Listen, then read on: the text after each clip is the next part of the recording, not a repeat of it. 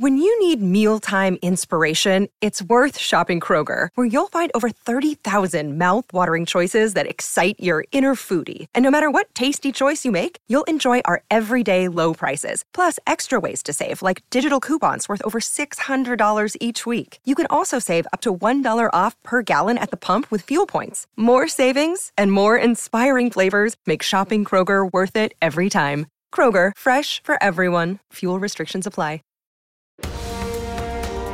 The seven chakras, swirling vortices of energy, positioned throughout our body from the base of the spine to the crown of the head. For thousands of years, this ancient wisdom has been passed on from master to disciple. What are the functions of these energy centers? And could these chakras help you unlock your destiny and find your true purpose? Welcome to My Seven Chakras. And now, your host, Aditya Jai Kumar. What's up, Action Tribe? AJ here, host and founder of My Seven Chakras, my7chakras.com, the show where we provide you ancient wisdom for self healing and transformation. So, our guest for today is an award winning author whose best selling book, The Genie in Your Genes, has been hailed as a breakthrough in the field of epigenetics. Dawson has pu- uh, published numerous scientific papers with a focus on the remarkable self healing mechanisms now emerging at the intersection of emotion and gene expression. And in his latest book, which we're going to focus on today, Mind to Matter, Dawson Church examines the scientific facts and reviews the studies that show step by step exactly how our minds create material form as each piece of the puzzle falls into place, the science turns out to be even more astonishing than metaphysics. So you're you're in store for a lot of amazing wisdom that is going to be dished out. But Action Tribe, our guest for today is Dawson Church. So Dawson, are you ready to inspire? AJ, I am so ready to inspire. I wake up in the morning so inspired myself. I meditate, and that really gets me in a place where I feel one with the universe, one with everyone. And I start my day that way, and I love extending it to this moment here. So, absolutely. Wonderful. And if I may, I mean, uh, uh, you know, uh, we've had an interview before this, but I can say for a fact that y- you have a wonderful energy about you, and especially your wisdom, but also your laughter is very infectious. And our listeners have also remarked that they love your uh, what you share. So can't wait to get started. But to begin, uh, what is that one inspiring quote that is on your mind right now, and how do you apply it in your day to day life these days? Well, one quote that I've been mulling lately is Yeah. by Albert Einstein. And there are lots of quotes by Einstein, but Einstein said that all great discoveries in science were made through intuition. And in fact, he'd been wrestling with the theory of relativity in his, what became the theory of relativity in his mind for Mm. a long time. And he was staying with his son in law, and he was really frustrated. He was going through a dark night of the soul. Mm. And then he had a dream one night. And in his dream, he saw what then became the theory of relativity. And it was like this whole structure in front of him. And then took him four years to work out the mathematics and publish his first paper. But um, I just love the idea that scientific breakthroughs don't come from lateral thinking, thinking Mm. sequentially uh, that from where we've been in the past. They happen, in, breakthroughs happen by leaping to a whole new conceptual level.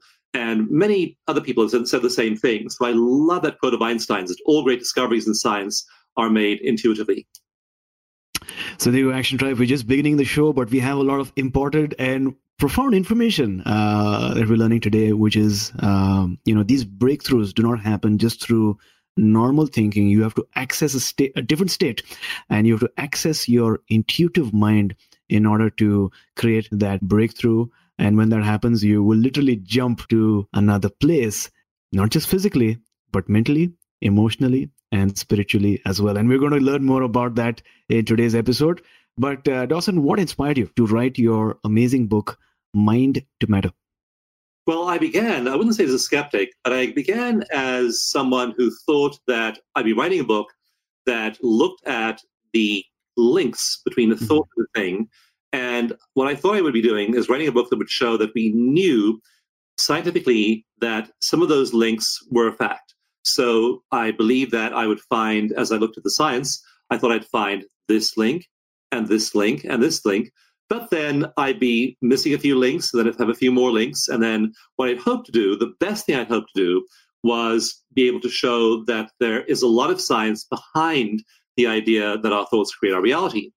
But as I began to read studies, AJ, I was absolutely amazed because what I found by the time I finished the book is there was every single link in the chain available in terms of scientific evidence. And so no one had ever pieced all these links before together before and shown how they all do form an unbroken chain, but they do. And so that to me was the really amazing thing as I was writing the book. And mm-hmm. it began the exploration of the whole idea of to what degree do our thoughts create our reality? In some ways, um, our thoughts obviously create our reality. Like, I'm thirsty right now, I'm taking a drink of water, and no one in the audience is saying, "Oh my goodness, what a manifester! He manifested. Water." yeah. I, know, yeah. So people manifest things like putting on our shirts and and brushing our teeth, but then there are people who are extraordinary manifestors. Mm. I know many of them personally.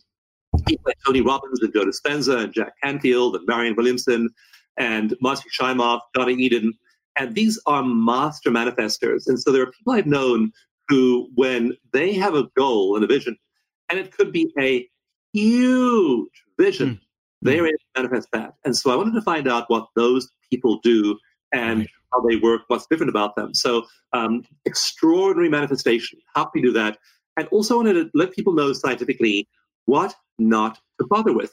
Because I hear mm. people saying, I'm going to manifest, uh, uh, here's one that, that I, I just uh, I don't want to be appear disrespectful of, anyone, of anyone's beliefs. The people who believe this, and I do respect everyone's beliefs and opinions, but mm-hmm. people believe you can grow younger. Right. I don't believe that. I know enough science. I know enough biology. I know enough mitosis, cell division, cell death. Yeah. Uh, I know enough about just all of these these things to know that cells get older and older and older. There's a thing called the Hayflick limit. When they reach mm-hmm. the Hayflick limit, they die. Now you can slow the aging process down dramatically, and I'm talking by 10 years or more, sometimes 20 or 30 years. In fact, my mentor says that you can slow down by up to 40 years. But can you actually reverse the arrow of time? And I don't believe you can. So I don't want people barking up the wrong tree. I don't want them trying to do things that yeah. are just unachievable.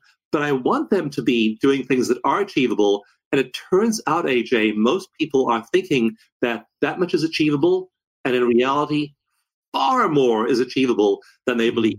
Goal of the book is to really show people what they can do, and it turns out to be an enormous amount. So, uh, firstly, uh, I love your book because you have not held back anything. There's a lot of research that you point out to. There's a lot of stories that you share, wonderful stories about remarkable healing and miraculous transformations. You also share action steps that people can take in order to transform their lives. And basically, what you're doing is you have, like you've said, linked what's happening in the shaman's mind to what is happening in the laboratory and what they're finding, so that anyone from this wide spectrum can be able to relate to what you're sharing and also incorporate that into their lives, which is wonderful. Uh, now, talk to us about the fact that our brains shape the world. And you've written also that our ba- brains can create our and do create our reality. So, talk to us a bit more about that. Yeah, how absolutely. that happens. Well, uh, our minds and brains are really interlinked, and mind, of course, is the the process of our thinking at the ordinary, at the local level. Mm-hmm. Mind also at the level of the non-local mind and the field of consciousness in which all things exist. And in the book, I talk about this conscious field of non-local mind. I begin the book with non-local mind, and I end the book with non-local mind. And so mm-hmm. there is this field in which we live, and our brains are like a transceiver of information from the field and a projector of it into reality. Just the way, for example, you are watching this right now, you're listening to this on a device. Mm-hmm. But nobody believes that because I'm listening to this on my iPhone or on my on my Samsung Galaxy or on my iPad, no one actually mm-hmm. believes that AJ, you and I are inside my iPhone. That would be uh, obviously absurd belief to think that the broadcast that is shown by your your video is coming from inside your video hardware. But that's mm. exactly what materialists argue about the mind and the brain. They say that that we have these complex brains in our heads, and so those complex brains are throwing off this phenomenon called consciousness or mind. That's like saying that the broadcast coming from the iPhone. It, it just makes no sense. There's no evidence for that. And so, what you want to do is really be aware of non-local mind. And I begin the book with this story that one of the mm. stories that convinced me to write this book. And what, what happened was a few years back, I was in, in Hawaii because I had a deadline to finish another book for a publisher, and I was really behind. So I flew to Hawaii from California, where I live, and I spent a while in Hawaii just finishing the book without distractions. And every day I would exercise and do things around the uh, condominium where I lived. I rented a Jeep because on the island I, I was staying, quite a few mm-hmm. beaches are inaccessible. You need a four wheel drive vehicle to get there. Right. So every day I would hop in my Jeep, lock up the condo, get in my Jeep, drive to the ocean, uh, pick a nice beach, swim there, and then drive back and keep writing. Mm-hmm. And the day I was swimming at a beach called Lauai Beach. Okay. And it was it's about uh, four hectares in size. Big beach. There's a, a uh, there's a reef about 100 meters offshore. It's about uh, three meters deep uh, at the deepest point, two meters deep at other points. And so I spent like an hour just swimming around, having a wonderful swim, snorkeling around this this big, big, big bay between the beach and and the reef. And I, I got back to my my Jeep feeling really good, and I put my hand in my pocket to get the keys to the car, and my pocket was empty. Mm. And so I didn't have the keys to my car. The car was locked. Not only that, I typed the keys to my apartment to the car keys. And I had no keys to get into my apartment oh. or into the car. And I, I looked at this huge bay and realized somewhere in this massive expanse of water, two or three meters down, there was a little pair of keys amid the coral heads. But I, I just stayed in my heart. I just kept breathing. I felt grateful for my life. I did not panic at all. And uh, this isn't always me. I, I may not have always been that calm, but I was in the flow. I talk a lot about this state of flow in the book. I was in a state of flow. I swam around the bay for quite a while, couldn't find them, and I, I thought this is just a, a, fool's errand. There's no way you can find those keys here. But then it began to get dark, and mm. I, I, thought, just just head uh, back to the shore. There's no way you'll find those. And as I was swimming back, there was a father with three boys, three teenage sons, who had just come into the water for a last end of the day dip. And the, the three of them, three, three kids, were diving down the bottom of the of the bay and back up again. And my intuition said to me really clearly. Now I'm not a person who goes up to strangers normally, but I just swam up to them intuitively and I said, "I see you guys diving down there. Mm. Any of you found anything on the bottom?" And the youngest boy, about 12 years old, held up my keys. ah. wow. now, when, now, when that happens to you once, you think. But it happens to you more than once, you start to wonder about the order in the universe. When mm-hmm. it happens to you every day and sometimes several times a day, you just say, We live in a universe in which there is mind, there is consciousness. And the best thing I can do is to surrender myself and flow in my life as part of that yeah. consciousness, not trying to make it all up from my local mind. So that, that's really how I see the relationship right. mind, brain, and consciousness. Wonderful. I love that story. And especially when people share stories on our podcast. It's really, really inspiring. The fact that when you realize that you lost your keys and the fact that your house keys was connected to that bunch, uh, you could have gone many ways, right? You could have gotten stressed or worried about what to do next, but you remained calm. And in that state, that allowed you to go back into the ocean, spend some time there, but not lose hope, and then ultimately reach out to that family and find the answer. So I think there are a lot of clues that you shared to us right in that story especially if something goes wrong. So, so thanks a lot for sharing that. Now, uh, in your book, you, you you write about and very eloquently you write about the forces of light, electricity, and magnetism. So, talk to us about these forces and how they help with the functioning and the operation of the of the brain and the mind. Well, the first part of the book is really about how brain and mind affect molecules and the world inside our bodies. Yeah. And so that, that, that part of the book is not very controversial because I'm saying things like, when I have a negative thought, I yeah. create molecules like adrenaline and cortisol. And every biologist, every doctor, no one would disagree with that statement that by Yeah. when my consciousness shifts, my molecule shifts. I'm, I'm literally creating molecules by the process of the brain and mind. So I'm translating an abstract emotion, fear or anger or resentment into a concrete molecule like cortisol and adrenaline. And I've done several clinical trials of Yeah. cortisol showing that cortisol fluctuates based on our consciousness. So here we are able to create things in, inside our bodies, and they don't have to be the result of actual physical objective stresses. Uh, If Mhm. I think back to an event that stressed me out, just the thought about thought of it will create those molecules as well. So by thought alone, in the absence of object of threat, if I think about a bad thing that happened to me, I will start to create these molecules. Nothing bad's happening out there, mm-hmm. but I'm making these stress-filled molecules inside my body. And that's that's again that's that's really really not hard or not controversial. Although I do trace exactly how we do that and how positive thought produces enormous shifts inside our bodies and cumulatively affects our longevity, Right. not by a year or two, but by a decade or more. So that's the first part of the book. And then I get to the whole part of the book where I talk about the effect of thought on material reality Mhm. outside of us. And the first Mhm. experiment I talk about has been talked about by hundreds of other authors. It's not new, it's 200 years old. It's the double slit experiment, where, where, where research shows that if you pass an electron or electrons through a, uh, through a barrier with a slit in it, that they form an interference pattern. And so uh, the observer effect, when they're observed, they do one thing. When they're not observed, they do another thing. And this has been been known for a long, long, long time. So something about observation Mhm. is, is is powerful. But I also quote the and explain the latest research there done by my friend Dean Radin at Noetic Sciences. And what uh, Dean has done is an incredibly interesting series of experiments, like several hundred trials Right. of the experiment, comparing a video camera, a machine observer, Mhm. and a human observer. And it turns out that the experiment is significantly more pronounced. The effect is bigger when there's a human consciousness viewing it than when there is a mechanical consciousness viewing the double slit experiment. So, so in this way, our consciousness is affecting our reality, and science has been giving us these clues like that for a long, long, long time. But now mm-hmm. we have much better equipment. We can do much more elaborate experiments.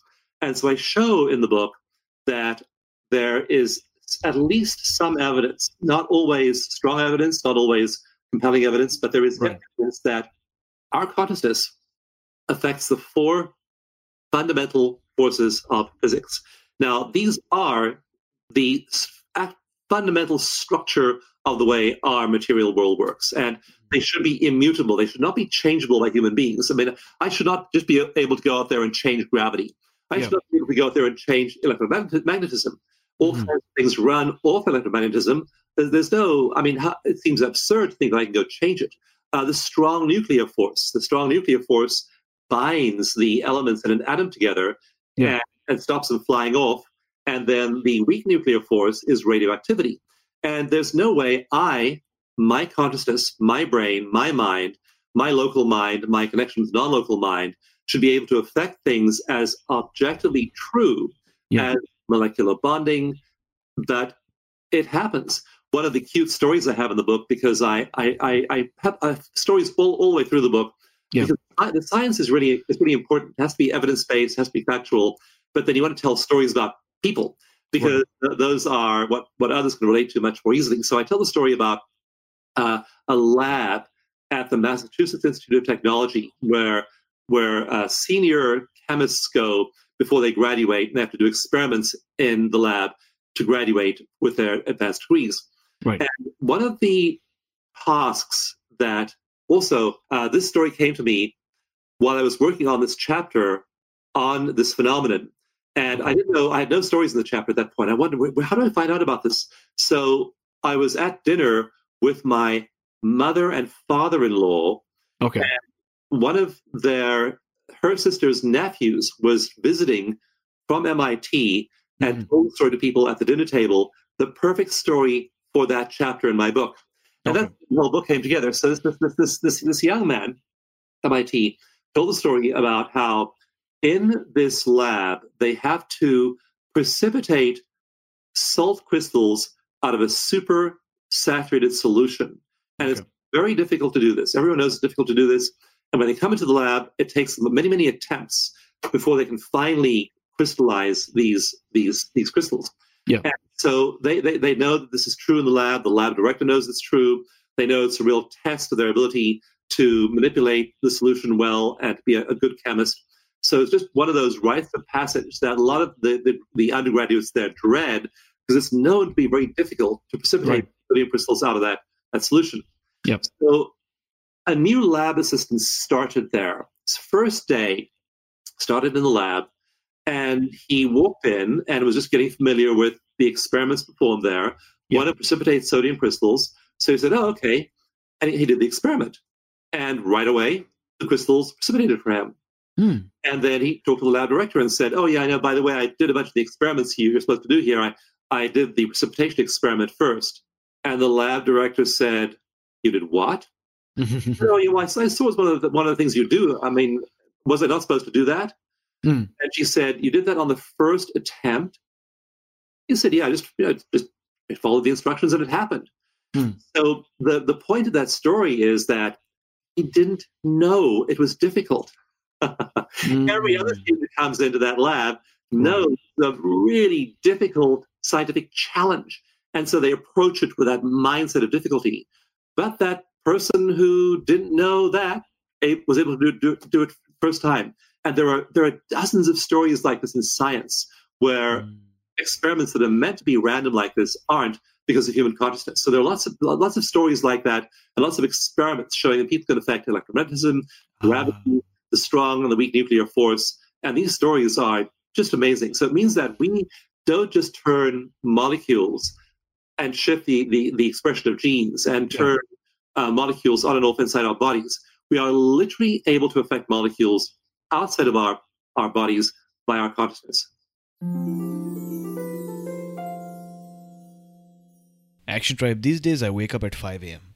It's a beautiful experience. I go for my jog, do some meditation, read for about 10 minutes, and then relax to my hot cup of mushroom cacao mix by Four Sigmatic. And honestly, this beverage is a wonderful way to begin your day because it contains the goodness of reishi mushrooms which is amazing for reducing stress and helping you relax.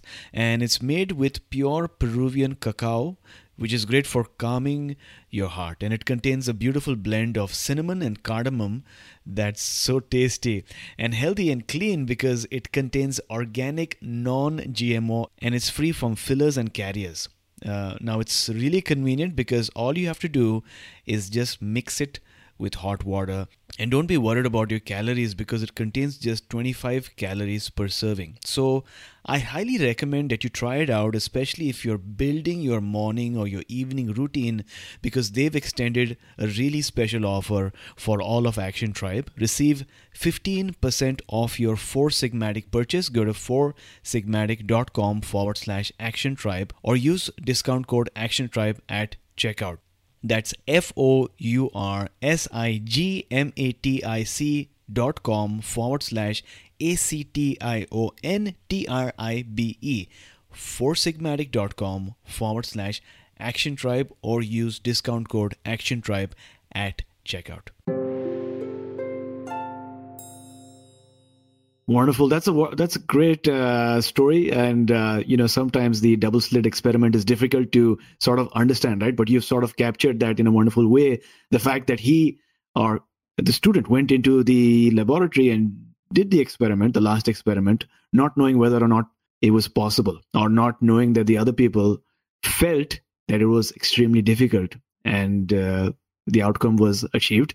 And so, what you've proven is that the observer really does affect the outcome of the experiment. It really makes a difference whether you believe or not, deep down, yeah. whether it is possible for you or not. Now, you know, let's talk about enlightenment for a bit now. Uh, you write about the enlightened brain, the fact that mystics have been experiencing these transcendental states of being uh, where they experience intense joy, intense bliss, and oneness, among other experiences. So, what's happening? In the brains of uh, uh, you know these people and what have these studies found there is a brainwave pattern called the awakened mind. Okay. And EEG was invented in the late 1920s by a German doctor called Hans Berger. And it was originally a diagnostic tool. But in the 1960s, some enterprising researchers said, you know, let's start using EEGs to see what's going on inside the brains of mystics. Mm-hmm. So they people who are having mystical experiences. They hooked up swamis, they hooked up adepts, they took, hooked up yoga masters. And mm-hmm. what they found after a while, after studying people from many different traditions, was that even though their brain waves were all over the place in waking consciousness, okay. was no commonality in their in their waking state. When they were in a deep state of flow, mm. their brain waves looked the same. The ratios of the various brain waves, delta, this is the slowest wave, theta, I show diagrams from EEGs in the book, and they're really understandable.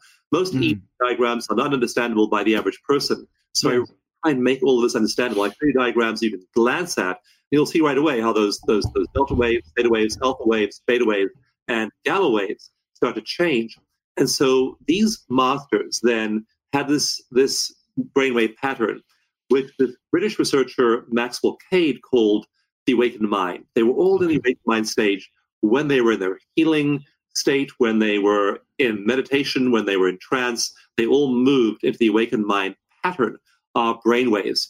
His uh, successor, a woman called Anna Wise, then okay. all kinds of creative people, brilliant pianists, scientists, artists, yeah. people who were in flow, and she found the same thing. Anyone who's in flow goes into this awakened mind state, whether they're a mystic or not. We're all in that mystical state when we're in the awakened mind brain pattern. So I've really been looking now at the awakened mind state. And the, the crucial thing I asked myself again, one of those insights just came to me after meditation one day.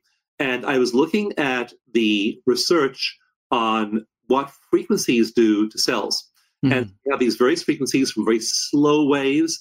Delta is one to four cycles per second. So like one, that's like two cycles per second. Yeah. That's like four cycles per second. That's the rate at which our neurons fire in our brains to right. communicate with each other. And so what we found was that um, I was doing a lot of reading about studies showing which frequencies affect which cells. And it right. turns out that certain frequencies affect cells big time. Certain frequencies stimulate the production of stem cells. And stem cells are your main anti aging and cell repair stem cells. They heal tissue. They, they can turn into nerve cells right. or skin cells or bone cells. So you need lots of lots of stem cells to be healthy. And uh, so so frequencies affect stem cells. Frequencies affect the repair of DNA. Frequencies affect the repair of neurons and neural channels and neural signaling in your brain. But I just one day had this epiphany. Yeah. Not to look at frequencies and their effects on cells, but to look only at the frequencies that your brain generates when you're in that awakened mind state. Mm. And it turns out your brain is generating frequencies, the very frequencies that have the most healing possible effects on your cells. And so you're mm. producing stem cell proliferation, more and more stem cells. You're producing stem cell migration to sites of damage in your body, stem cell adhesion, the third wave that creates stem cell adhesion to the tissue that's damaged and then helps repair that tissue. Telomere length, enzymes that are really good for you, positivity genes being turned on, genes that, for example, help you have more of the substances that code for happiness in your brain. So all of these things happening just with advanced meditation. And that was the wonderful thing to see is that you can, you can acquire this awakened mind state. If you know how to do it, you teach anyone else to acquire it, and then you're having you're triggering all these beneficial effects through these frequencies on the cells of your body. Oh, that's that's really fascinating. I mean, the fact that there have been these studies that have been conducted, like you mentioned, where they, uh, uh, you know, worked with the swamis or the yogis or the meditators or people, mystics, even, uh, but not just them, but also, uh, you know, peak performers like uh, pianists or, or musicians. And what they've noted is that all of them have a similar brainwave frequency where they attain the state of flow. And like you've wonderfully explained, this allows for your whole body to experience a deep rooted healing, which is wonderful. And I'm sure many of our uh, listeners are also interested in not just healing, but also accessing these states so that they can create wonderful or invent new ideas or bring out something to fruition. Uh, and I'm sure that somebody might be having this question on their mind. I mean, we've, we've spoken about top performers, we've spoken about musicians, we've spoken about swamis and yogis, but what about somebody who is at home, somebody who's raising a household? Can they experience at least a portion of this state of being so that they can have their own benefits? I'm going to read you an email I got after the book came out. So the book really inspired a lot of people to meditate. Okay. A lot of okay. people who did not meditate before, a lot of people who had tried and failed to meditate before, people who were right. failed meditators who had had attempted to do it, they closed their eyes, their mind was full of thoughts, they couldn't do it. Yeah. And now got so many quotes from people. This is just one of them over here. And okay. this is that person. So AJ, her name is Toni Tomlinson. She gave us permission to use her quote, and here it is. All I can say is, wow. I have been meditating often for the last year, and I have never experienced what I just did while following the audio for your eco meditation method for the very first time. Mm. I spend probably 99% of my days full of anxiety, frustration, fear, and anger, just overall burnout with parenthood and with life. I was doubtful that I'd have any kind of enlightened experience and even kept hearing in my head, quote, you're just wasting your time, Tony. You hmm. can't get to that place inside of you. You've tried a million times before, unquote. But when I, this is step three of, of, the, of, the, of the meditation process, but when I sent that beam of love from my heart, I instantly started laughing and hmm. tears mm. of pure bliss came out of my eyes it was absolutely amazing. And I will now be doing eco meditation every single day, feeling that love and bliss is my dream. Thank you again. And then there are five exclamation points. so the answer is yes. Uh, what, what, what is difficult is when I first learned to meditate, I was 15 years old. I was staying in the spiritual community, and the, the spiritual teacher there said to us, Meditation's easy. Close your eyes, and still your mind. When you close your eyes, hardly anyone can still their minds because part of the brain called the default mode network kicks in. And the default mode network's uh, two jobs is to, first of all, remember all the bad things that happened to you in the past, and second of all, to project those out into the future. That's what happens when you close your eyes. Usually, you, you can't still your mind. You have monkey mind jumping all over the place. People try and do that, and they fail, just like Tony did. So that's what our teacher told us to do. It didn't work for me. It works for hardly anybody. It just doesn't doesn't work very well. But with eco meditation, I give people simple physical steps to do. One of those, for example, and try this right now if you want to. You relax your tongue on the floor of your mouth. That sends a signal through your vagus nerve, which governs your parasympathetic relaxation response all through your body, and you relax. If you have your tongue relaxed, you can't get upset. You can't get annoyed. You can't get angry. You can't get resentful. Mm-hmm. So the simple things, there's seven of these like that. And you do all these together, you're in an alpha brainwave state, you're in deep heart coherence, you're using neurofeedback and biofeedback to calm yourself. And then, like Tony, you just do this once and bingo, you're there. So I, I, the book is full of 30 exercises like that that I recommend people do to calm themselves and really start to enjoy quality to their lives. Get away from monkey mind and all the worries we have. Most mm. people you know, tell you, AJ, when we do their cortisol tests, they are stressed. Their, their cortisol mm. level looks like they're living in the jungle, running away from tigers all the time, you know? And they're, they're living in a nice apartment in Bombay, or they're living in, in a beautiful condominium in Miami, Florida, or they're living in, in, a, in a really in a retirement home or something. Nothing bad's happening. And when you look at the cortisol profile, look at their brain yeah. waves. They have high beta waves, these waves of, of frustration and, and, and anxiety. They have low amounts of theta and delta waves, those two healing mm-hmm. waves. I mean, they are just, you know, the, biologically, they're a mess. And so when you do this, when you think negatively, when you get ang- angry or anxious or stressed or worried, day mm-hmm. after day after day, it takes a huge biological cost.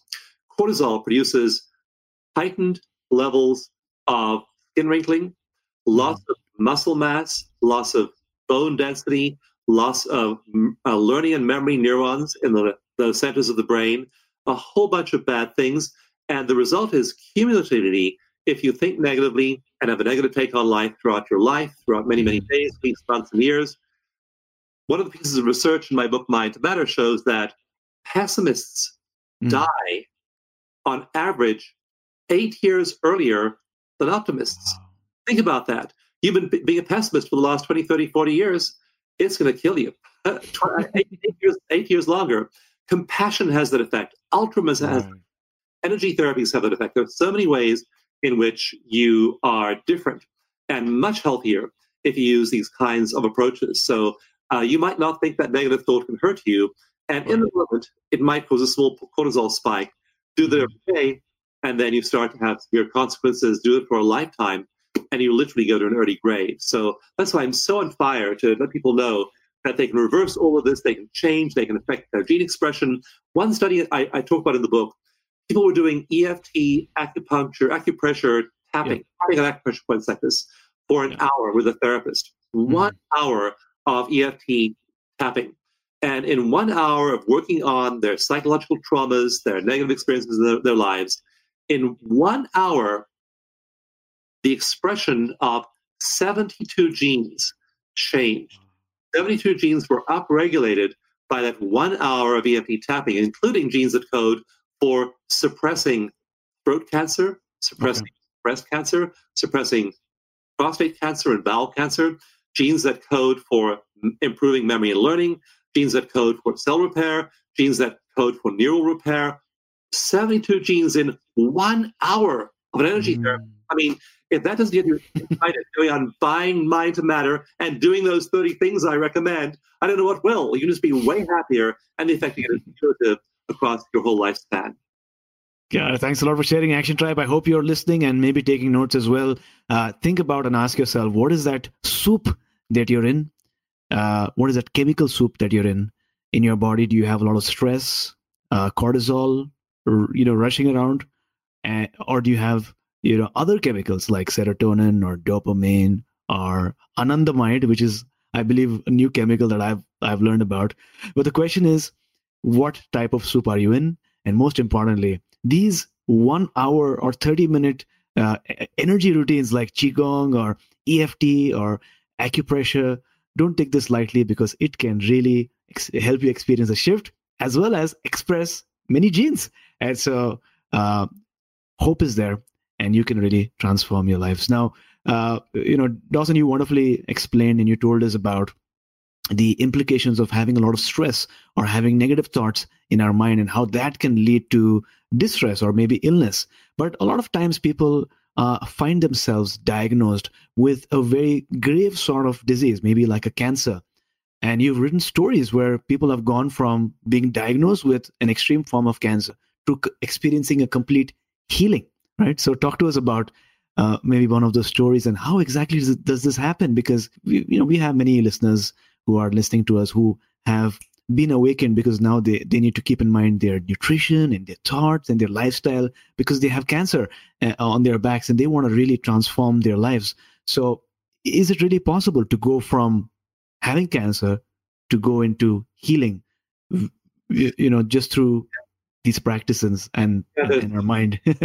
so many stories about that AJ, and one that really strikes me. I'm getting actually chills my body as I tell you the, the story of this. And she has a book out now, so I, am not breaking any confidentiality to, to, to share a story. But Beth um, was diagnosed in March of 2017 okay. with metastasized breast cancer.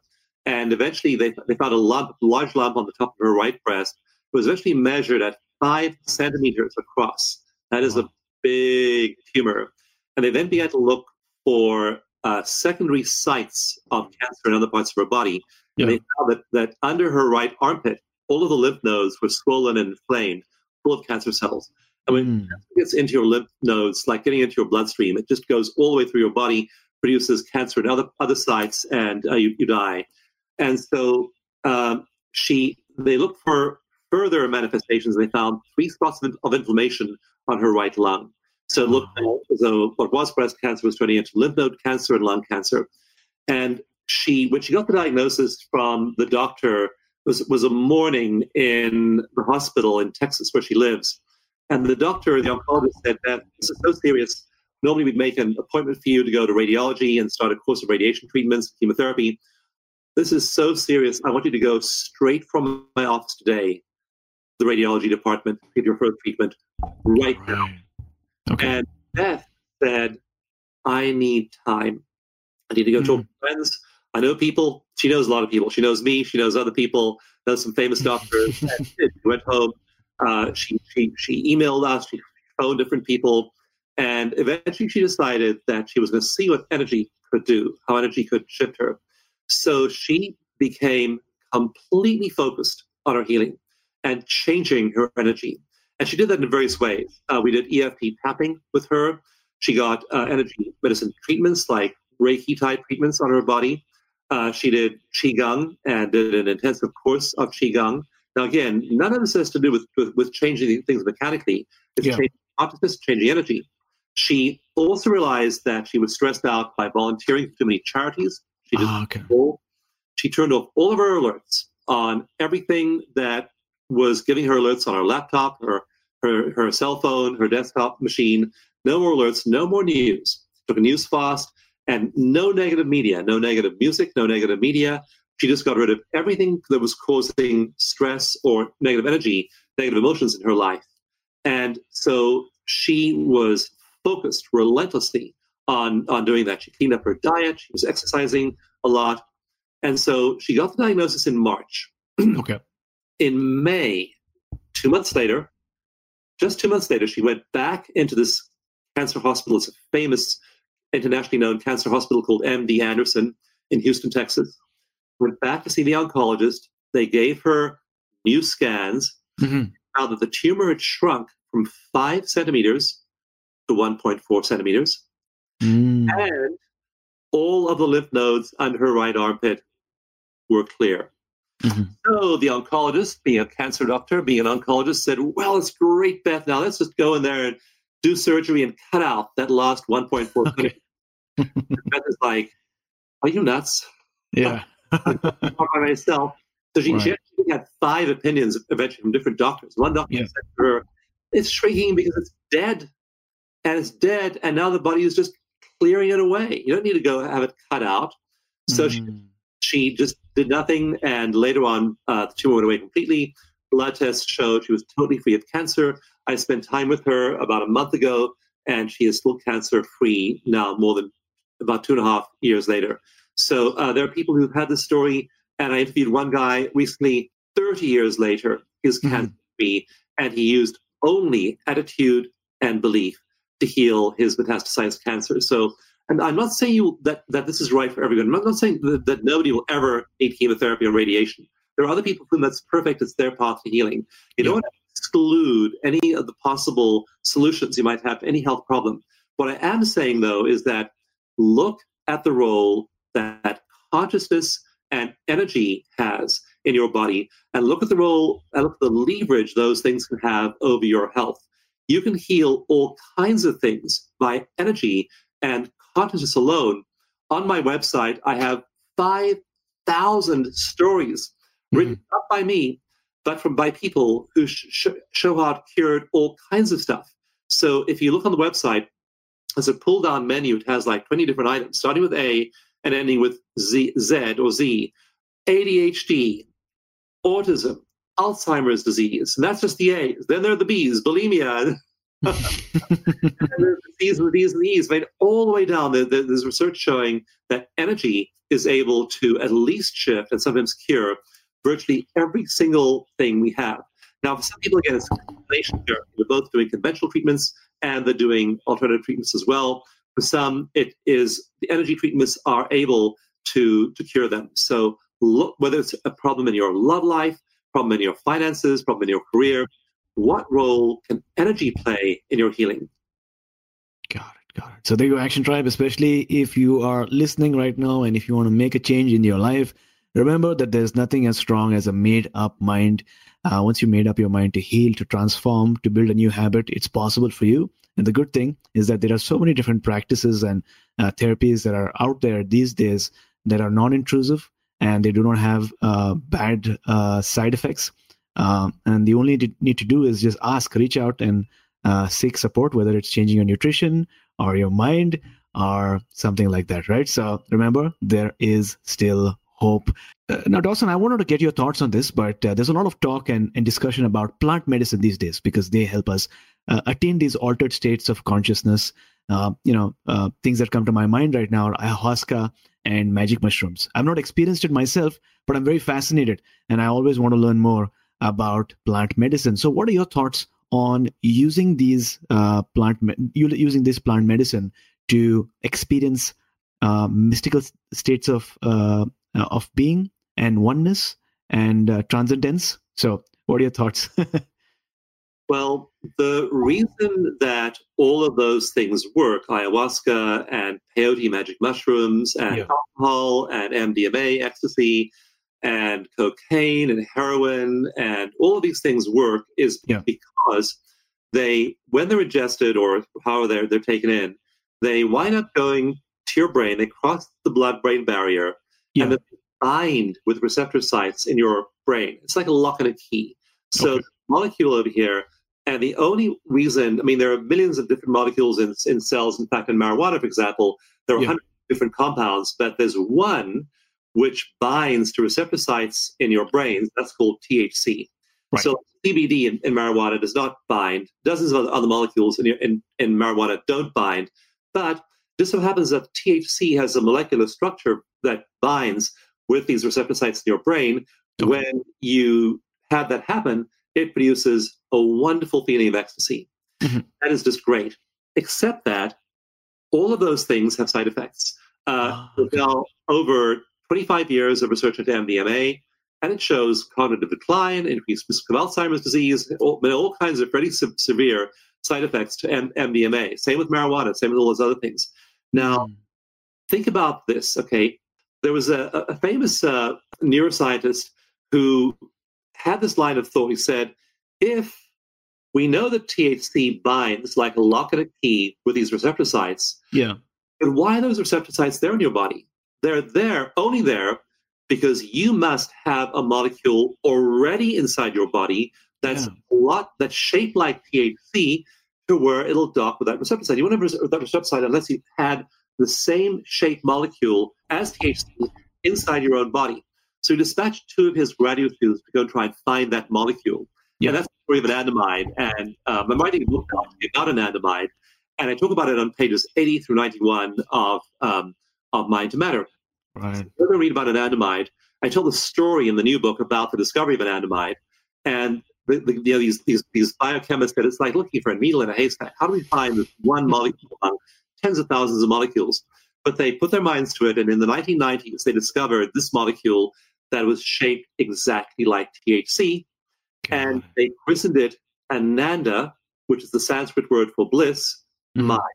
Because when you have an anandamide dock there, you feel really good, just like you do with THC.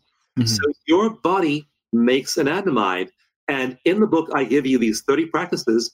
One of them eco meditation, a meditation practice, why Tony Tomlinson's eyes were full of bliss is because if you do that, you'll trigger the production of anandamide in your own brain without snorting or squirting or anything. And making, making anandamide. Not only that, magic mushroom, psilocybin. People microdose magic mushrooms. Well, psilocybin is simply a different molecule that docks with the receptors in your brain for serotonin. You've mm. got psilocybin in, in, inside your, your brain endogenously, not exogenously, not exterior to your body, interior to your body. You've got psilocybin in your brain right now. It's your feel good neurotransmitter, serotonin. You've also got dopamine. Dopamine is what's triggered by cocaine and alcohol. Mm-hmm. Uh, you've also got beta endorphins, and beta endorphins are triggered also by large amounts of alcohol. Uh, beta endorphins are, are these morphine like molecules mm. and they are three times as strong as synthetic morphine. Mm. So the meditator sits down there, starts to feel this bliss of serotonin, magic mushrooms, psilocybin, sits down there and starts to feel this reward neurotransmitter like alcohol and cocaine of dopamine, starts to produce uh, anandamide in their brains. They have a flood of oxytocin, the bonding molecule, Yep. the part of their brain that holds the self, the local self, the prefrontal cortex. It shuts down. Part of the brain, part of the temporal lobe, part of the parietal lobe that locates you in time and space, that shuts down. Now you're feeling floods of all these wonderful, pleasurable chemicals. The part of your brain that thinks you're you shuts down. The part of your brain that thinks that you're in time and space shuts down. And you are one with the universe. And you are so full of bliss after you finish eco meditation.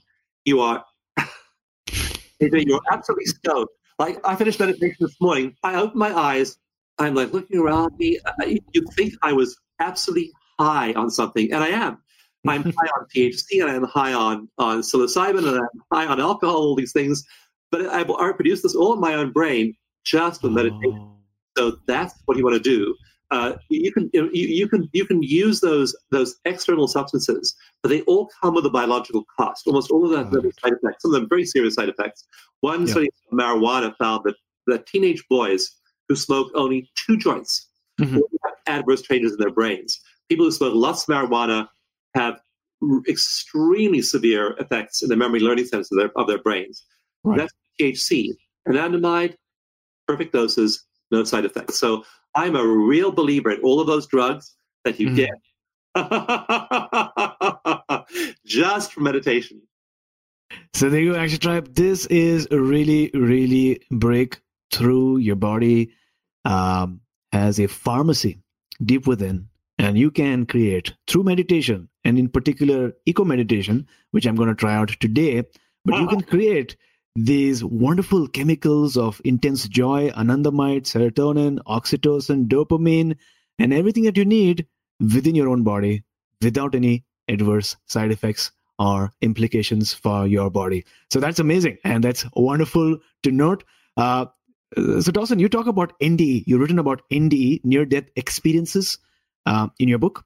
And I've heard about uh, you know people who are sighted, that means they can see, having NDE experiences and really being able to share it with people around the world. But you write about a person who was blind from birth almost, and she had an experience, an NDE experience, and that was pretty fascinating. So talk to us about that. Yeah, and so that is where I'm talking about the whole idea that consciousness lives in the brain. And there's no scientific evidence that it does. In fact, there's lots of evidence that it lives outside the brain in the field, and our brains are a receiver of consciousness. And this woman had been blind from a, very early age. Her optic nerve had been destroyed early in her, her life. She'd Mm. never seen, she'd never, never been sighted. And um, when she was having this operation, she literally saw herself hovering above her body, and she described details like the, the clothing that people were wearing, she, the, a ring that she saw, all kinds of details that she could never have seen. Mm. And um, that's a common experience with NDEs and also OBEs, out of body experiences. People have OBEs, and OBEs are uh, they're, they're not near death. They're just, Mhm. uh, in fact, we, uh, meditators often have OBEs, and in OBEs they see things, they perceive things very differently. If you do eco meditation for a while, uh, under the effects, under the influence of a lot of serotonin, you'll start to have hallucinations. Just like uh, psilocybin will produce hallucinations, you'll start to have hallucinations.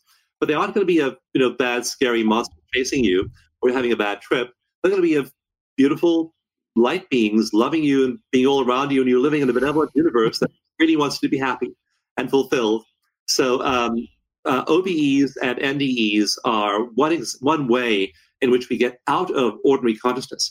Now, it shouldn't take a crisis, a medical crisis, an operation, a healing crisis. You can sit in meditation, and after a while, you can trigger an OBE simply through lots of serotonin spontaneously in your meditation when you when you when you want to.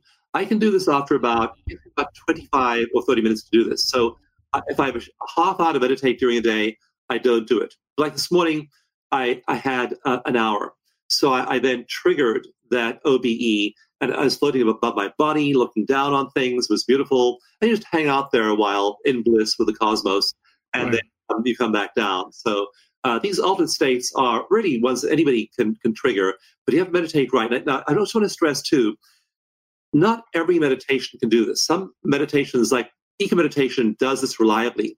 Um, there's one study that was published recently looking at meditators doing eco meditation and comparing them to a database of Mhm.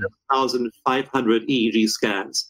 And they found that people in eco meditation were right at the very top percentile of Mm. that whole database. So it triggers those. For most people, though, if you use ordinary meditations, try to close your eyes and, and get there, you don't have the instructions to get there. You'll close your eyes, monkey mind takes over. You, you're worrying about the past, you're concerned about the future, and you can't do it. You, ha- you need good instructions. And so that's free on the web.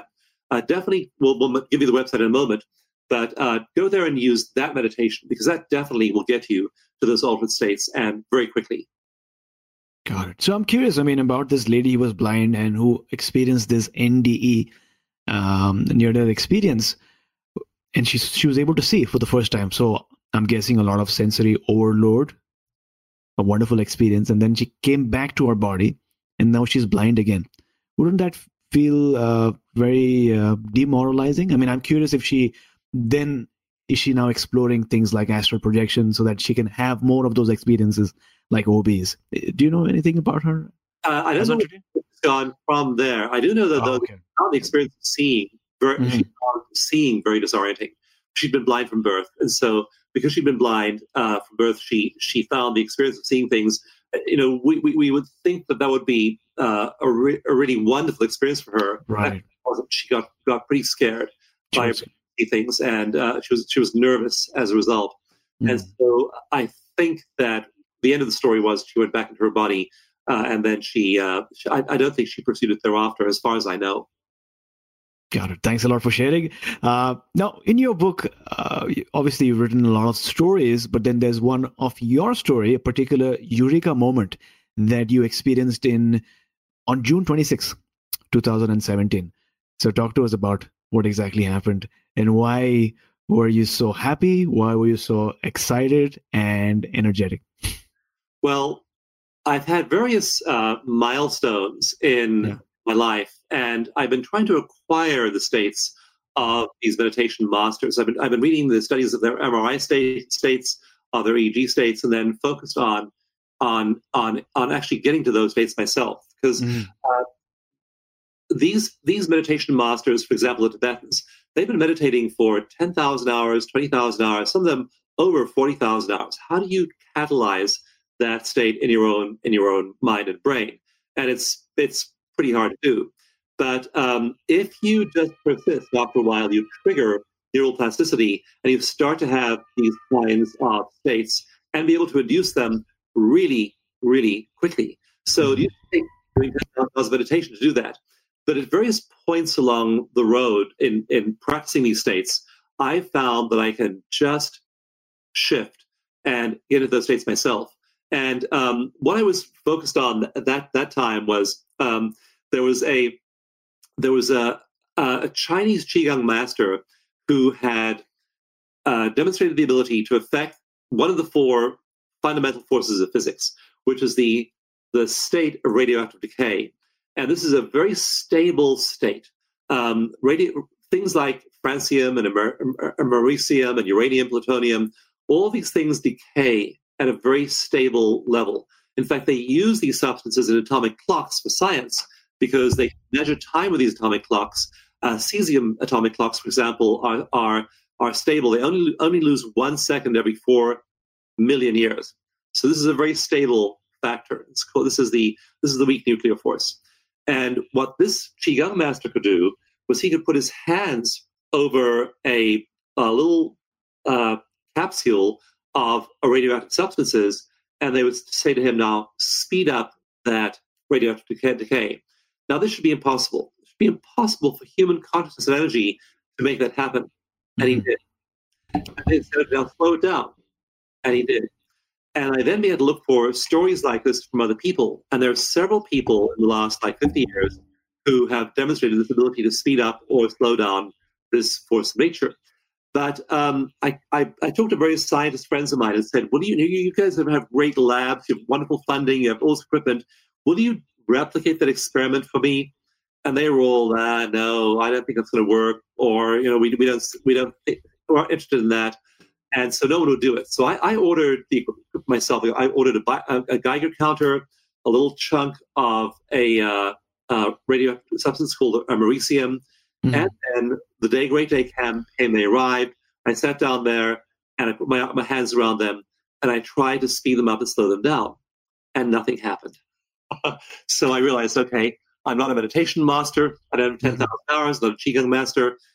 But then I had another thought. I said, you know, let me just hold my hands there and pretend this is a client and I'm sending them energy healing. And when I did that, the rate of radioactive decay spiked up dramatically. Mm-hmm. I did that. So I thought, well, wow, that's amazing. So after a while, I thought, now I'll move my hands away. Now let's slow it down. And nothing happened. Mm-hmm. I could speed it up and not slow it down. Then my wife came home from work. And so I said to her, Donnie, I've got this whole setup over here. Would you mind sitting down there and trying to see if you can move this Geiger counter? And she tried again, and nothing much happened. But then he held her hands like she was healing a client. And it did change the rate of radioactive decay. It slowed down. She slowed down, but not speed it up. I can speed it up, but not slow it down. And we did these mm. several times over the next few days, and it was really fun too. So uh, just just seeing that ordinary people, without training, in this state of flow, are able to affect these fundamental forces of nature. And then there are lots of other examples in the book as well, and uh, outside of the book. But I, I, I, try and present the most compelling ones and the most relatable ones to people in those stories in the book. So you'll find the experiments, but also a lot of fun stories like me and the Geiger counter. And I got a, I got a photograph uh, of, uh, of me there, and I'm wearing uh, a t shirt that says Mind to Matter. So, Got it. I'm really fascinated and interested in what you uncover uh, in the times to come about uh, the effect that we have through our consciousness on the decay or speeding up of radioactive matter. So that's really, really amazing. Uh, now, towards the end of the book, you have a section where you talk about embodying um, the fields of mastery, right? And also manifesting our dreams. So first, first they talk about uh, if you could, uh, if you would talk about mastery, what is the significance of mastery in our lives, and then how does this process work when looked at through the lens of energy? Yeah. So what I was curious about was we know now from the more than 400 studies in mind to matter yeah. that consciousness affects matter inside our bodies and outside our bodies. But the question I was answering in that chapter, AJ, was why are some people so very good at this and yeah. other people not very good? Like I, I have a friend called Susie, and mm. she's an inspiring person. She has grand visions of what she wants to do in her life and with the world. She's a, a really wonderful human being, but nothing that she dreams of happens. It's mm. just having her hear these dreams. She's on to another dream and telling you about it, and she's very eloquent about it. But her stuff doesn't manifest. Then mm-hmm. I have friends like Jack Canfield, who wrote the book Success Principles.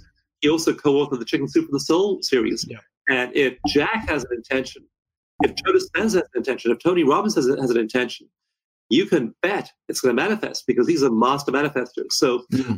I ask myself, what's the difference between Susie with intentions that don't manifest and right. Jack Canfield with intentions that do manifest? And the answer turns out to be coherent brain function. I use okay. the a laser, and a 60 watt. If there's if there's a light bulb in your room, 60 watt light, light bulb, it's incoherent light. It's not in phase. All those light beams are scattering out from that light bulb in all directions, and it does a good thing. It lights the room. Mm-hmm. you have a 60 watt group of rays of light that are coherence, that are in coherence, that aren't rather than moving about randomly, are moving in a coherent waveform. That's a 60 watt powerful beam of light. That's a laser. It's in mm-hmm. And that laser, that 60 watt laser will cut through steel. That's the difference between that in terms of, of coherence when it comes to light.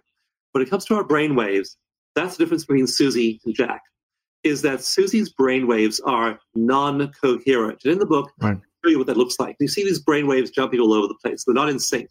Right. But Jack and his brain waves are all completely in sync. And so it's that ability to get into sync. And that's what people do in eco meditation. They acquire this awakened mind state and their brain waves all come into sync. The thoughts they have, the intentions they form in those enlightened states, they then tend to happen. God, that's amazing. I mean, that's so true that there are some people who, um, in many cases, despite not having the best education or the best circumstances, they're able to achieve and create wonders. Whereas some people have all the, what you would say, conditions for success, but yet they don't they don't get there. And like you mentioned, it's the coherence that might be missing, right? The coherence right. of the brain waves. Got it. I'm definitely going to try out the eco meditation later on today. Now, uh, you know, diving deeper as the creator of this podcast, I've got a vision for growing this to so much more. And I envision this as a movement rather than just a podcast. Uh, and that's why our community is called the Action Tribe. So I want to attract the right kind of people and the, the right kind of, uh, uh you know, folks to re- really collaborate and co-create something larger than our individual selves. So how can I tap into this, you know, collective consciousness to attract more synchronicity and more opportunities to our movement and to grow this. You know, what advice do you have for me? Well, I love that name, the Action Tribe, and that's crucial here because we obviously are both inspired people. You and I, AJ, yeah. inspired people in this community. But then, move it to action. How do you move it to action? That's what's mm-hmm. critical. Uh, one, for example, one lady I ran into in a, in a workshop about two weeks ago, teaching a live workshop. She said, "Dawson, I I decided I was going to use your eco meditation method for 90 days yeah. day. And I just have her do like a 15 minute one. It's not, not a long one in the morning. But it said 90 days, that's, that's good commitment of time. I yeah. said, What day are you on right now? So I said, I'm, I'm on day 115. Okay. now, what's happened is she's become an addict. She's yeah. addicted to anandamide, addicted to serotonin, addicted to dopamine, addicted to all these feel good chemicals in her brain. Yeah. She's 90 days, and after being in this bliss brain state for 90 days, doesn't want to stop. So mm. uh, the crucial thing is to be consistent. What you find about those people is their visions are consistent and they are consistently in those states. They don't just go there once in a while. I used to be an occasional meditator. The, the, the, the year my life changed was the year I said, I was 45 years old, this was almost 20 years ago. I said, I'm going to meditate every single day without fail. And okay. that is the crucial thing consistently uh, consistency. Those those meditators meditate, and it's not casual for them. It is the foundation of their day. So that that is one thing. Another thing is really abandoning yourself to non-local mind. That same mm. wisdom, that same universal intelligence that ha- helped me find the keys in the ocean. There's, I'm looking at my window of my office now, and I see trees and birds and flowers and and clouds, and you know, non-local mind is running the universe. It's yeah. keeping in their orbits. It's the sun and the trees and the insects, all of the, the migration of the humpback whales. I mean, all of the stuff is organized by um, by non-local mind, by universal mind, and it's wise. And so, in chapter two of my book, Mind to Matter, I have a chapter focused on the science of self-organizing systems. It's called the emergence. How in these big systems, they're self-organizing and mm. if we're little local human beings thinking I am me and I have to make my way in the world, we're, we're stuck in local mind. You want to just meditate and let go of your fixation on local reality and local mind because the vision for your life that the universe has for you, that non local mind has for you, is infinitely greater than the vision you can come up with in your local mind. So surrender, let go, tune into non local mind, because then you're in synchronous connection with everyone else who's in synchronous connection with non-local mind, and mm. we're in that state of flow. And then you find the keys of the ocean. You find the perfect people sitting next to you at, at, at lunch. The MIT student is just right. there, there next to me.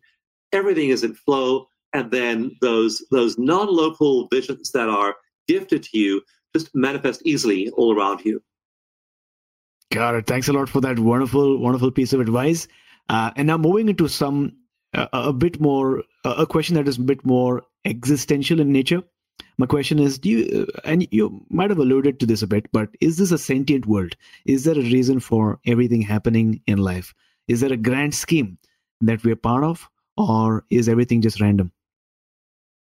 I believe that there is order and uh, there is love in the cosmos. And i don't believe that because i have a theory about it because i think it Mm-hmm. I experience that in meditation. I tune into non-local mind. I let go of my local mind, and AJ, I feel so much love when I meditate. I feel that the universe so loves each of us Mm. that when I finish my meditations, I am so filled up with love, I don't have enough pockets to put it all into. I, I, I'm, I, I'm almost um, bewildered, and the, the mystics talk about bewilderment because you you tune into that love Right. feel so loved, so cared for, and you experience your life work so much better that way. So I believe we live in this infinitely loving universe.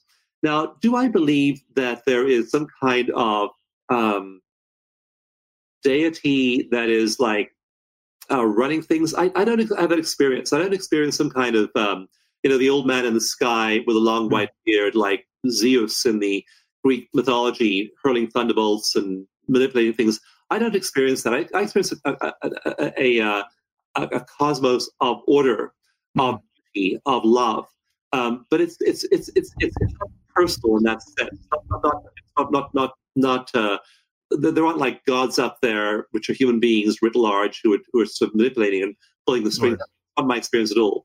My experience is of, is, is of a loving and benevolent universe, and that my personal well-being occurs when I surrender my fixation on my local life, my local well-being, and just am part of that great non-local universe.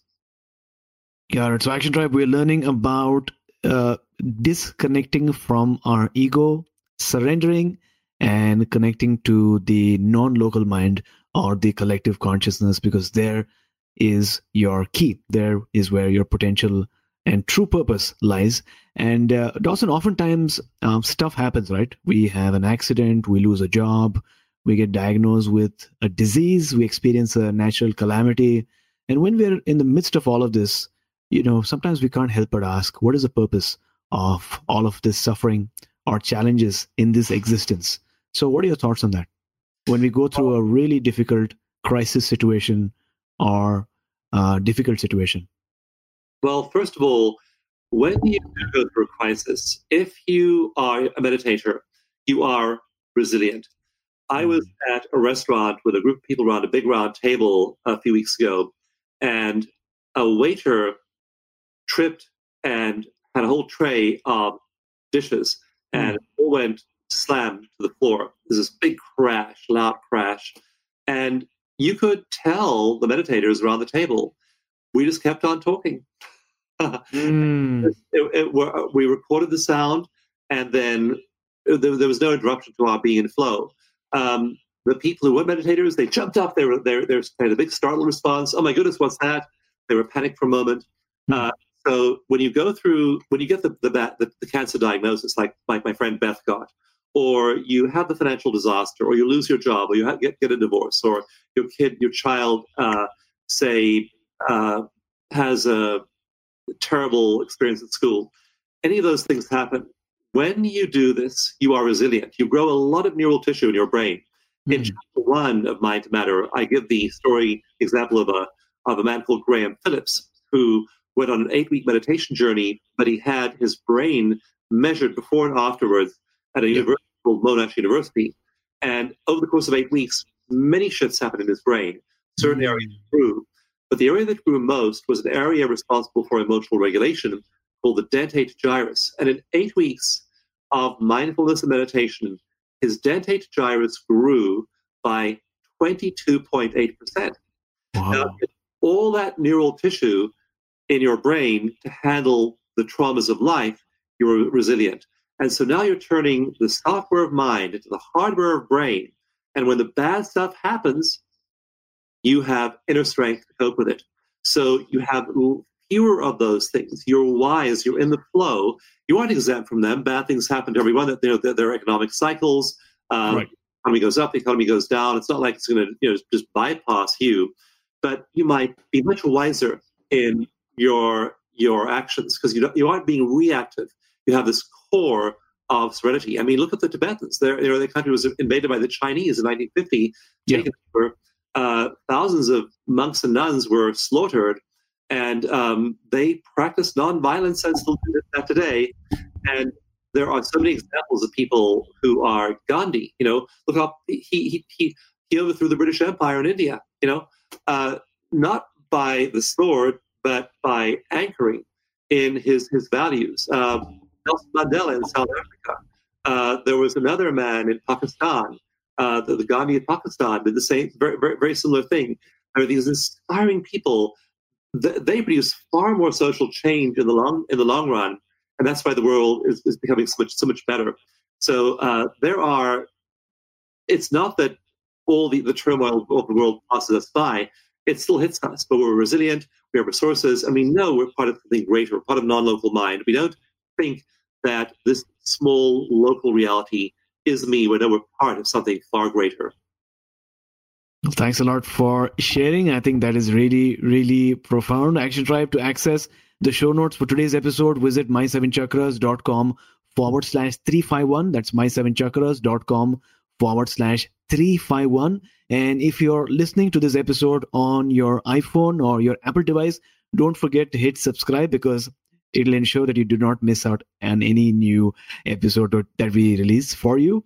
Once again, to stay notified, to stay updated, make sure that you hit the subscribe button.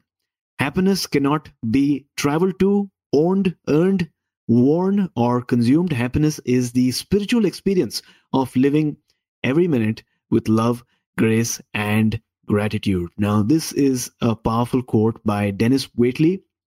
Action Tribe, this is really, really powerful and it can be applied in your life immediately. As an action taker, I'm sure that you have your goals, your dreams that you're working toward. And every time that you accomplish a milestone, you experience a sense of accomplish, accomplishment. You feel great, right? And while that is great to experience, don't confuse this with true happiness because that type of happiness can disappear in a minute, a day, or a week. The type of happiness uh, is is derived from something outside of you right? The, the truth is that you don't have to earn your happiness like we're learning today and through the advice of dawson you already have it within you. You just need to reveal the sh- sunshine that you have within you. And when you experience even a glimpse of it you will feel an abundance of joy and an abundance of ananda might. Because just as dennis reminded us happiness is the spiritual experience of living each and every minute with love grace and gratitude. So dawson talk to us about maybe one uh, experience or one moment where you had a challenge or a difficulty and tell us how you overcame that difficult experience. Well I'm working on a new book to be published in a couple of years, and um, it's a follow on from Mind to Matter. Okay. And in it, I tell the story of October the 9th, 2017, in my life. And my wife shook me awake in the middle of the night. I looked at the alarm clock, it said 12.45 a.m. I looked out the window of our bedroom. I saw a glow on the horizon. I walked outside. The electricity went out, and I saw a wildfire racing down the hillside toward us. And mm. I just told my wife, we're getting out of here right now. We literally sprint, sprinted, threw on uh, clothing, grabbed the car keys, ran through a, uh, just a, a storm of embers out to our car, mm. and we we we we began to drive down our. We had a long, long, long driveway, and um, my wife felt all this heat on top of her head, and she looked out through the moonroof of the car, and all the branches of the trees above her were on fire. So we drove out through the fire. We drove about three miles away, and it's a long story. I won't tell you the whole thing, but um, two days later, one the whole area, area was sealed off, and 5,300 homes were were destroyed that night. Uh, 22 people lost their lives. Eight of those were within a thousand yards of our home. The fire was moving at the speed of a, at, at the length of a football field every three seconds. It was moving so fast, wow. just just killed. Uh, couldn't, uh, uh we were lucky to escape. And so a friend they stuck past the army. The army was pulled out, and they sealed off the whole area after the fire. The next day, and a friend of ours got past them, and uh, we texted her. and We said, "Was our house damaged?" We just didn't know if it had been damaged or, or not. And she, she texted us back two photographs, and there was nothing there, just a concrete slab, the chimney. I mean, it had melted the refrigerators, melted the cars, melted everything. And so um, we, you know, we had that that huge dislocation and, and loss. And it, it, took us a long time to recover in various ways. And um, but we were resilient. We were, we were meditators, and when we got to meditate after the fire, in the next few days, we felt ourselves again. We, we were traumatized. Obviously, it was, it was as traumatic for us as it was for the other many thousands of people who displaced. But we had resilience, and so that's why I say that the wildfire didn't miraculously pause by our house. We lost our house and all our possessions, along with everybody else, in that fire. But uh, again, it was powerful for us because it showed us we were resilient people. And so uh, that's what it can do for you. So that's the time in my life recently, a really big time when um, my resilience was put to the test. And a week after that, a week after the fire, I was keynoting a psychology conference in Canada and teaching a one week course to psychotherapists on how to treat psychological trauma. wow. So, uh, you know, firstly, thanks a lot for sharing that story. Uh, in researching this episode, I did come across you, uh, the GoFundMe page that you had put up after the calamity that you experienced. And I wasn't sure if you're comfortable in sharing that story, but I appreciate you sharing this because a lot of our listeners might be able to relate to something that they lost in their lives when things happen. It doesn't happen without any warning, but they do happen. And in times like these, our character, our personality, and our mindset is tested and we can always draw something from that experience. So um, i might not be able to relate to what exactly you experienced but i appreciate you sharing it with with all of us. Action tribe i hope you're really enjoying today's session as much as i am. We're not done yet. Before moving on i wanted to address a few things that you may have on your mind right now. You see you might have many questions on your mind most of them unanswered part of which you are listening to this episode for right and out of all these questions there are three main questions that almost all spiritual seekers have who am i really what is my purpose here on earth and what is going to happen to me after I die. Now, it's probably impossible to provide all the answers to these existential questions in a 70 minute episode, but life always provides us clues. Uh, but so often we are caught up in our own thoughts and emotions that we fail to notice them. So, my suggestion is to become more mindful, like we're learning today, about all the experiences that you have on a daily basis. Because just as Nikola Tesla once put, if you wish to find the secrets of the universe, think in terms of energy, frequency, and vibration, which is a theme for today's episode. And with that, we've come to the last round for today, which is sort of like a rapid fire round. So our listeners can get some uh, nuggets of wisdom that they can act upon. Uh, so, Dawson, what is the best piece of advice that you have ever received? That's a provocative question. And um, I really love listening to people and learning from people. And so I have a lot of friends who are best-selling authors, and I listen to them and enjoy hearing from them too. But I have a lot of friends who are just ordinary people. I, one of my best friends I was with this last week was is a mechanic, hmm. and I just love this guy, and I, I find him, him to be very wise too. So it's not just people who you think you know are best-selling authors who have the answers. Often there's a lot of wisdom in ordinary people, and um, as people have shared with me over the years, I think one pivotal uh, one pivotal issue has been self love. And mm-hmm. I, I, when, when people in my live workshops, when they tell me their stories and about the tragedies and difficulties of their lives, often they have so much self blame and self criticism. And I think just learning to love yourself is, is powerful. So uh, the with EFT, you learn to love yourself, accept yourself, and that is so profoundly wonderful. We're in a very positive thinking society, and people say change, grow, transform. And sometimes we can't, or it's difficult, or sometimes we have an incurable disease or a, a physical issue that's congenital.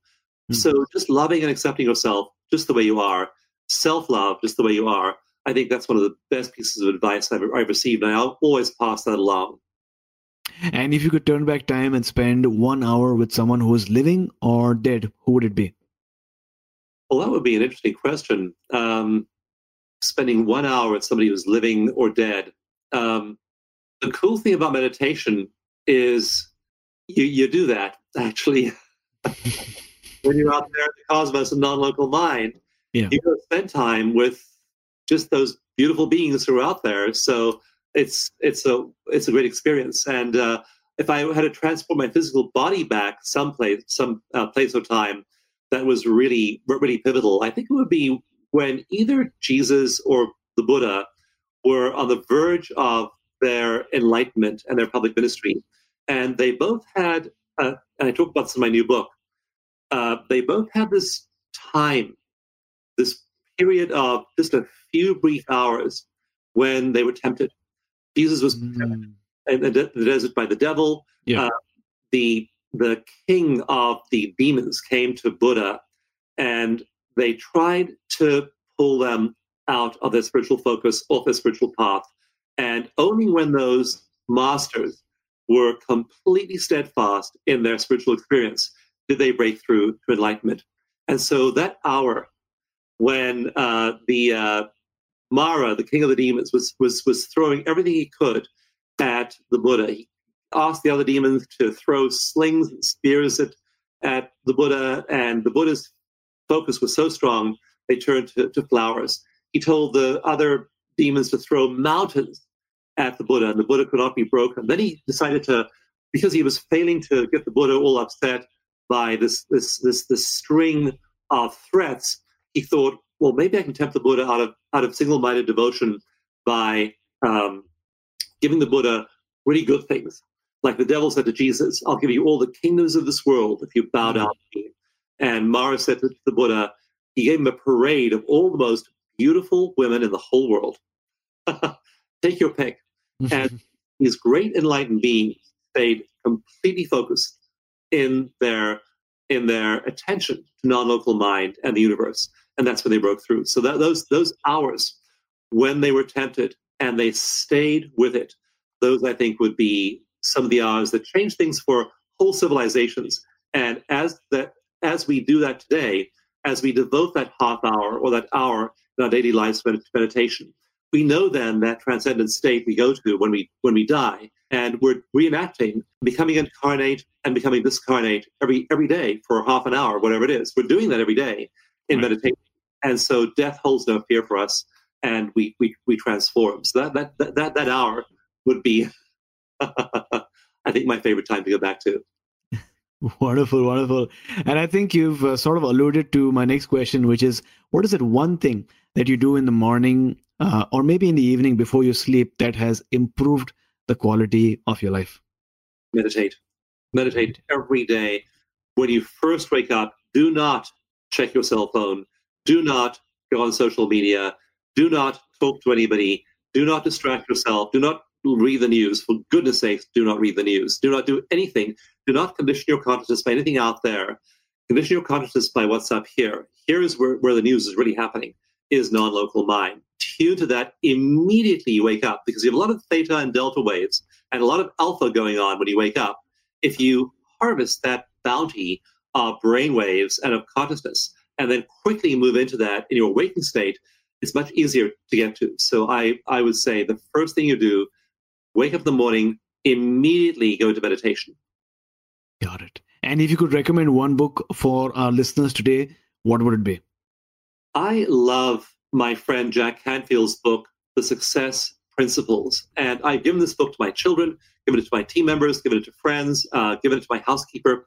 I mean, I, have given this book to everybody I can think of because um, it is 64 principles of success. And you want to know what successful people do? If I had that book when I was 25 AJ, I would have had a very, a much more happy subsequent 20 years. And so um, that book is really powerful for me uh, the, the Success Principles by Jack Canfield. Got it. We will definitely have all these links up in the show notes. And Action Tribe, all of you know that if you would like to get the Audible version of this book for free, then uh, audible.com is providing all our listeners with one free Audible download. All you need to do is go to my7chakras.com forward slash free book, my7chakras.com forward slash free book. So, Dawson, thank you so much for coming on our show today. Um, before you go, tell us something that you're really grateful for, and how can all our listeners find out more about you and get your book as well? Well, to get my book, go to mindmatter.com. And if you're listening live, there's actually a contest running right now. The publisher's giving away free books, and there's also a webinar with me on the seven neurochemicals of bliss you get if you buy the paperback edition this month. So um, that's really a lot of fun to, to, to do, to be on that webinar and also enter the contest. So that's mind to matter.com. And also there's a link to the EFT mini manual, so you can learn tapping with that. There's a link to seven free meditations from the book. There are all kinds of other r- wonderful resources there. And so mindtomatter.com is the best place to go. In terms of being grateful, I'm just grateful to be alive. I just wake up every morning. I feel so grateful just to be here. I feel as though the privilege of being in a body and be able to do stuff. You know, uh, there are plenty of discarnate beings out there, and they're wonderful too. Yeah. But they envy us.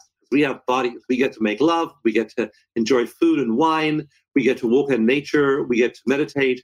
We get to swim in the ocean. We get to see the seasons change. I, I mean, we are so blessed simply to be alive, whether you're a man or a woman or a child or old or young or wherever in the world you live, you are so lucky to simply inhabit a body, whether your body is tall or short or black or brown or yellow or sick or well, you are just so lucky to be here. And I, I find myself just almost in tears of gratitude every morning simply to have a body and be here. So Oh, so thanks a lot for sharing, Action Tribe. Before we end, if you've enjoyed today's episode and if you consider yourself an Action Tribe member, then you will definitely love the Action Tribe Inner Circle experience, where you will have access to mentors who will provide you training in a variety of topics, including discovering your purpose, activating your intuition, learning about yoga philosophy, and dissolving your financial blocks. If you're curious and you'd like to be notified as soon as we launch, then visit my7chakras.com forward slash wait list, my7chakras.com forward slash waitlist, because we've got something really special in store for you. If you're on Instagram, then take a screenshot of this episode and tag me uh, so that I can share your story with our community. My handle is at my7chakras. That's at my7chakras. Dawson, are you active on Instagram at the moment? Uh, I have a social media manager who is, yes, but I don't, I don't know what handle to use. Uh, EFT Universe is uh, is our website, and then okay. but, but mindtomatter.com will get you access to all of those links. Okay, just go to Mind to Matter, and then you'll have all the links to his social media profiles. Dawson, thank you so much for coming on our show, talking to us about the power of our mind to transform our lives and create our known reality and taking us one step closer to a human revolution. Thank you for listening to My Seven Chakras at my7chakras.com. That is my S E V E N chakras.com.